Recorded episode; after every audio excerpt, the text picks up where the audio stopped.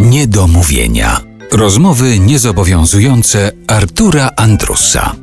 Anna Maria Jopek jest gościem niedomówień w RMF Classic. Trochę rozmawiamy sobie o tym światowym bywaniu i śpiewaniu. Zaczęło nam się od Japonii, poszło w opowieści o norweskim ratuszu między innymi. A chciałem zapytać o taką odwrotną sytuację, bo powiedziałaś, że ty jedziesz do tej japońskiej publiczności. Jak już od tej publiczności wyjeżdżasz, to, to chce ci się płakać. Tak. Czy płaczesz? Płaczę, nawet nie.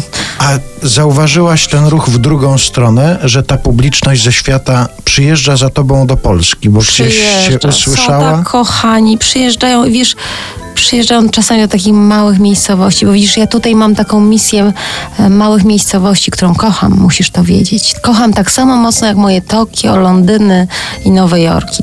Właśnie w tych wszystkich miastach małych, maleńkich zdarza mi się, że przyjeżdżają moi słuchacze z jakiegoś po prostu abstrakcyjnego miejsca na planecie i oni są tacy zawsze zachwyceni Polską i jeżdżą tutaj pod miejską koleją i się nie mogą nadziwić, nie mogą się dogadać nigdzie z nikim i ta, jakimś cudem się dostają na te koncerty, nie błądzą. Ja potem się strasznie czuję odpowiedzialna. Mówię, Boże, po prostu ten to już na pewno zginie tutaj. Więc ja jakoś muszę też wziąć wtedy odpowiedzialność za takich ludzi, jakoś ich zaopiekować, jak się takie rzeczy zdarzają. No i mam, Zdarzają na- się. mam nadzieję, że taki Norwek, który przyjeżdża tutaj za tobą do jakiejś małej miejscowości, też się uczy po polsku powiedzieć, Tak. macie tutaj Tak. piękny ratusz. Ale słuchaj, oni się uczą też z moich płyt. Kiedyś w Turcji przyszła do mnie taka grupa wokalna i odśpiewała mi cały jakiś utwór z którejś z mojej płyty po polsku, ale zasłyszane, czyli oni to musieli spisać sobie z nagrania. Wtedy to ja już po prostu płakałam jak bubr, że to jest w ogóle nie do uwierzenia. To jest też to, że bardzo ten polski jest pięknym kolorem w muzyce. My sobie chyba z tego nie zdajemy na co dzień sprawy, bo wszyscy wolelibyśmy śpiewać po angielsku, tak mi się czasami wydaje. Ja akurat jestem beznadziejna po angielsku. W ogóle mam wrażenie, że wytracam większość swojego charakteru, że się robi jakąś kompletnie inną panią.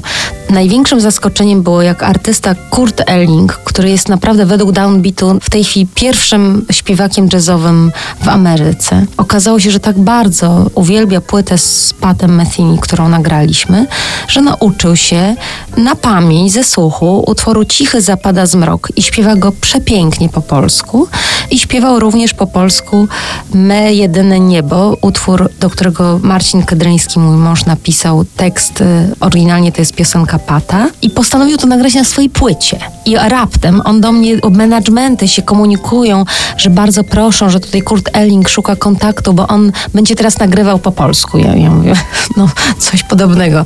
Bardzo prosimy, no ba, bardzo fajnie. I okazuje się, że ja się łączę na Skype'ie z Kurtem, który jest w Chicago czy w Los Angeles i on mówi do mnie, słuchaj, słuchaj, będziesz tutaj ze mną w czasie całego nagrania, bo musisz mnie instruować. I ja biorę udział wirtualnie w nagraniu Kurta Ellinga, gdzie on śpiewa fraza po frazie po polsku, bardzo zresztą przyzwoicie. Do jednego momentu, gdzie go to Państwa ubawi, musiałam wystopować i powiedziałam, Kurt, Kurt, musisz bardzo wyraźnie zaśpiewać, chcę pożegnać się, chcę pożegnać się, nie pożegać się.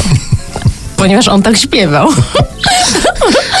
I, ale, ale było to, ale przyznasz, że to jest po prostu jakieś metafizyczne zjawisko, że ja raptem ja siedzę na Żoliborzu, akurat mam okna ze szmatą, instruuję pierwszoligowego, największego artystę jazzowego w obecnej amerykańskiej muzyce.